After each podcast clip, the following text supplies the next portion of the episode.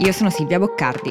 E io sono Francesco Rocchetti, segretario generale dell'ISPI. Questo è Globali, il podcast di Will, in cui grazie agli esperti dell'ISPI cercheremo di dare gli strumenti per analizzare e orientarci tra scenari internazionali in continuo mutamento.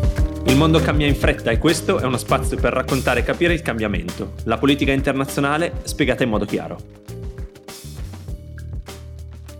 Dopo anni di tensioni diplomatiche, Francia e Italia stanno siglando un patto storico di amicizia e cooperazione. Secondo Macron, questo trattato promuoverà la convergenza delle posizioni francese e italiana, nonché il coordinamento dei due paesi in materia di politica europea ed estera, sicurezza e difesa, politica migratoria, economia, istruzione e chi più ne ha più ne metta. Questa mossa avrà sicuramente un grande valore simbolico nell'Europa post-Brexit, ma soprattutto potrebbe avere un importante valore geopolitico perché potrebbe addirittura modificarne gli equilibri di potere. Per capirci di più, oggi parliamo con Antonio Villafranca, direttore della ricerca di ISPI. Ciao Antonio. Ciao Antonio. Ciao.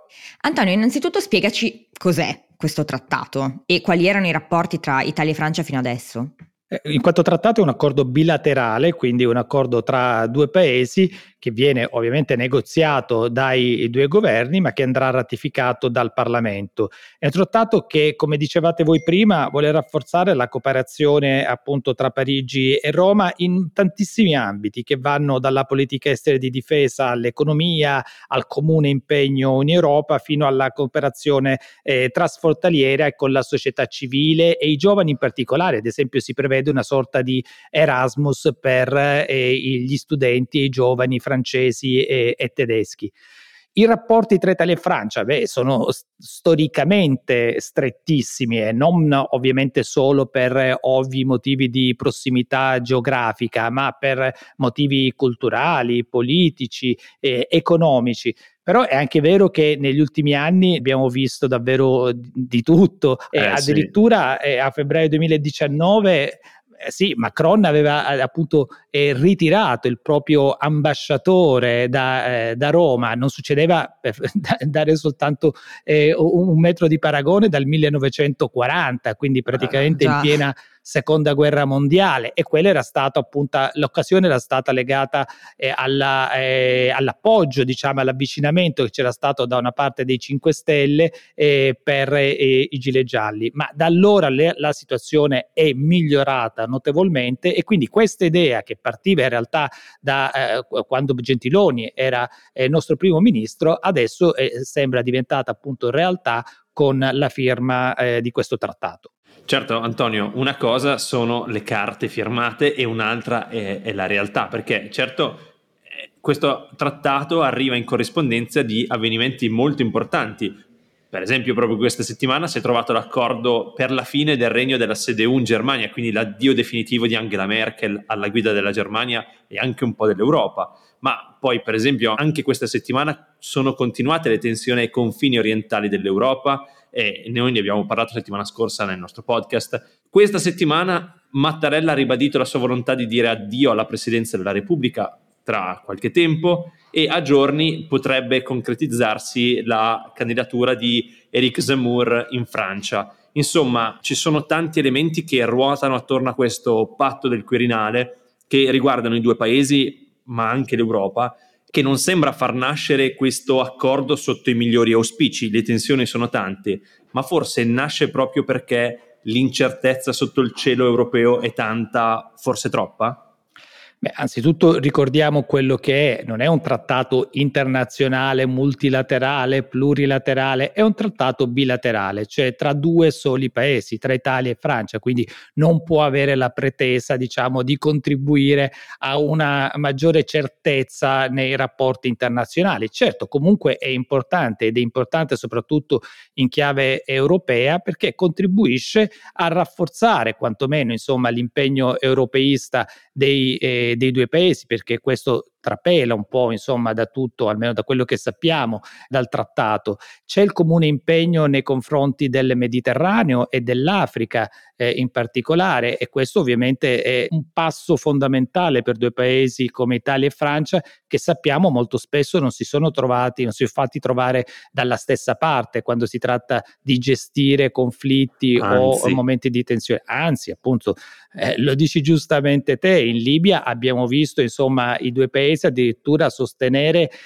due diverse parti. Adesso la situazione è un po' migliorata, però insomma non ci nascondiamo che tra Italia e Francia le tensioni ci sono state in politica estera, continuano e probabilmente continueranno ad esserci malgrado il trattato su alcuni temi chiave, come ad esempio quello delle migrazioni e anche sulla parte, diciamo, di competizione economica. Qualche elemento di tensione immagino continuerà ad esserci anche in futuro.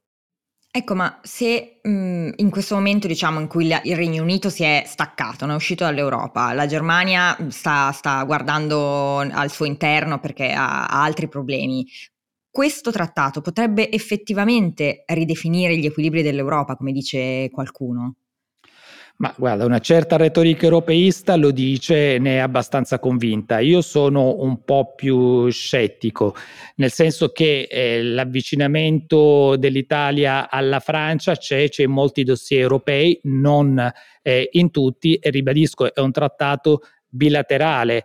Bisognerà vedere ovviamente quello che succede poi in Germania, insomma, con il nuovo governo, e bisognerà vedere soprattutto se su alcuni punti chiave effettivamente si riuscirà a trovare la quadra tra Italia e Francia. Il primo tra questi, lo voglio ricordare, è la reintroduzione del patto di stabilità e crescita. Per noi italiani è fondamentale che appunto non ritorni come lo conoscevamo noi, che il famoso 3% del deficit PIL e gli altri vincoli, per appunto per cercare di evitare una situazione in cui la crescita poi ne paghi, insomma, le conseguenze. Ma questo adesso è diventato anche un interesse primario per la Francia, un debito pubblico molto alto, sopra il 100%. Diciamo che le finanze pubbliche francesi assomigliano purtroppo sempre più a quelle italiane, quindi ci sono aree di convergenza che in Europa significa maggiore possibilità di far pressione.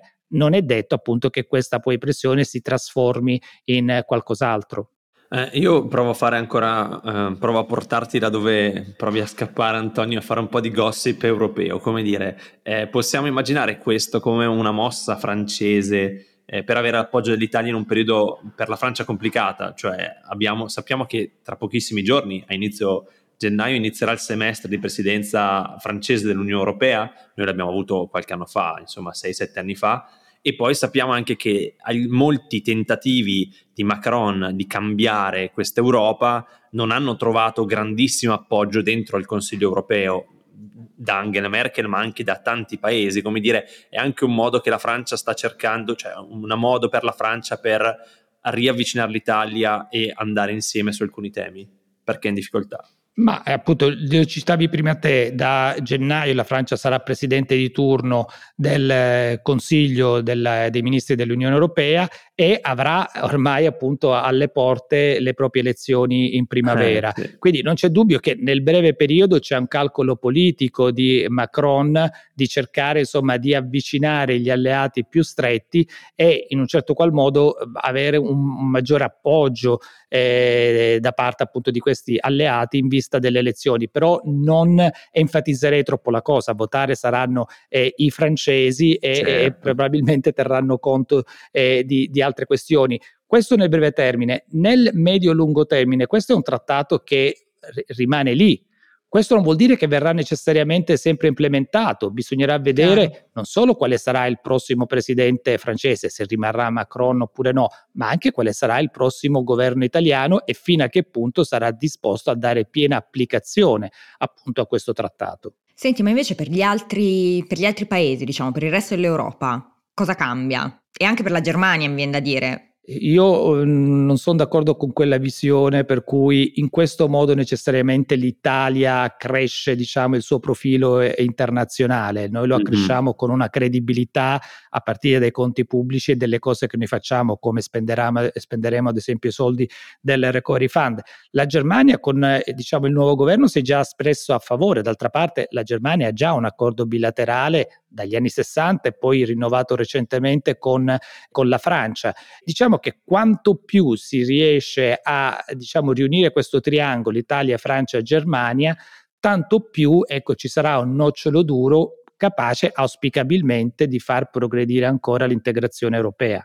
Chiarissimo, quindi Antonio tu ci stai dicendo questa cosa è importante ma non è qualcosa che cambierà i destini dell'Unione. Noi stiamo davanti a un accordo, un trattato tra due paesi molto importanti che però non ha carattere vincolante e, come dire, trasformativo del futuro dell'Europa. Quindi così, anche quando lo abbiamo guardato e quando ne ricorderemo la firma, dovremo ricordarci che appunto non è stata la rivoluzione dell'Europa, come magari tanti hanno raccontata. Non è la rivoluzione dell'Europa, però è un avvicinamento importante tra Italia e Francia, nell'auspicio poi magari che l'Italia faccia un accordo del genere anche con la Germania. Quindi non direi, ecco, che è un accordo o un trattato inutile, non lo è affatto, ed è un bene appunto che ci sia, però senza insomma esagerare. Andiamo nel concreto. Per esempio, politica estera e di sicurezza.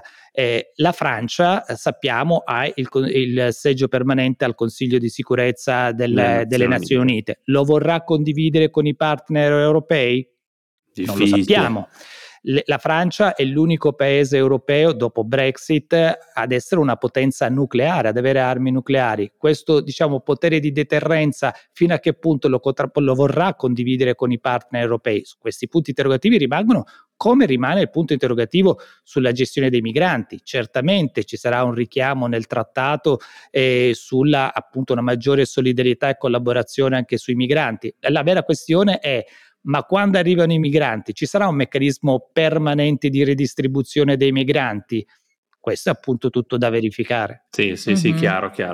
Ma tu suggerivi questa cosa, cioè il fatto che dopo un trattato Francia-Germania e dopo un trattato Francia-Italia, perché non si arrivi a un trattato magari tripartito, Italia-Francia-Germania? Quindi quella è qualcosa a cui dobbiamo mirare, qualcosa che potrebbe aiutare l'Europa e anche l'Italia? Ma io direi, essendo una sorta di triangolo, manca ancora una gamba, cioè il trattato bilaterale tra Italia e Germania, qualcosa esatto, di cui si potrebbe discutere. Poi bisognerà vedere il prossimo governo italiano sarà disposto a farlo e in che misura, e poi magari pensare anche a questo, diciamo, accordo tripartito.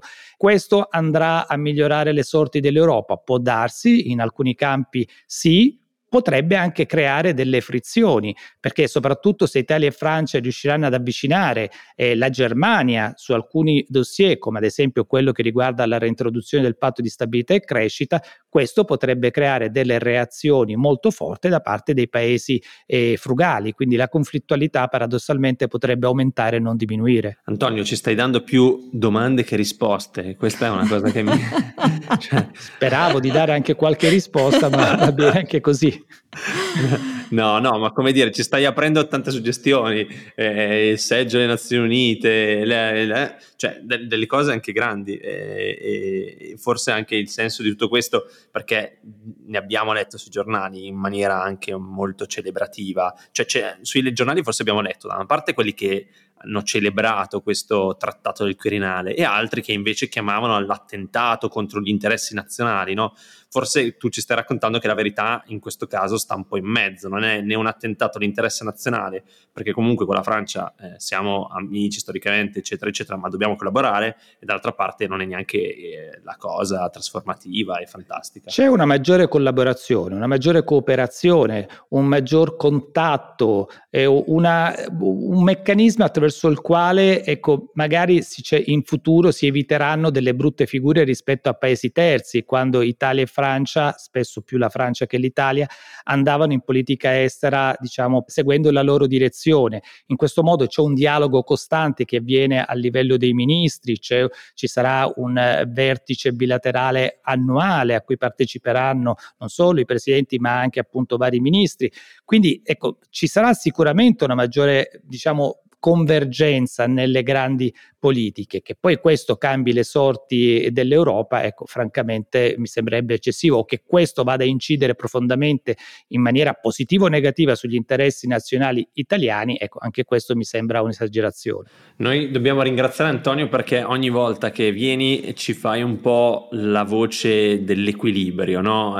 Tra le tante strombazzate sull'Europa da una parte e dall'altra è importante anche avere una voce obiettiva. Tu, come dici sempre, no, alla fine quello che contano sono i conti, e scusate il bisticcio di parole, però noi saremo credibili se saremo bravi a fare le nostre cose, se saremo in linea con quelli che sono i nostri obiettivi, e non è questo che cambia la considerazione di un paese, ma è tutto il resto, diciamo, e questo è molto importante, perché a volte perdiamo la bussola quando vediamo queste grandi celebrazioni o chi ci dice attenzione, qua sta cambiando tutto. Quindi grazie Antonio ancora una volta che ci riporti all'equilibrio, ci dai un senso delle cose equilibrate in Europa, che è molto importante, perché appunto se non si sta attenti ci si può confondere facilmente. Quindi grazie Antonio.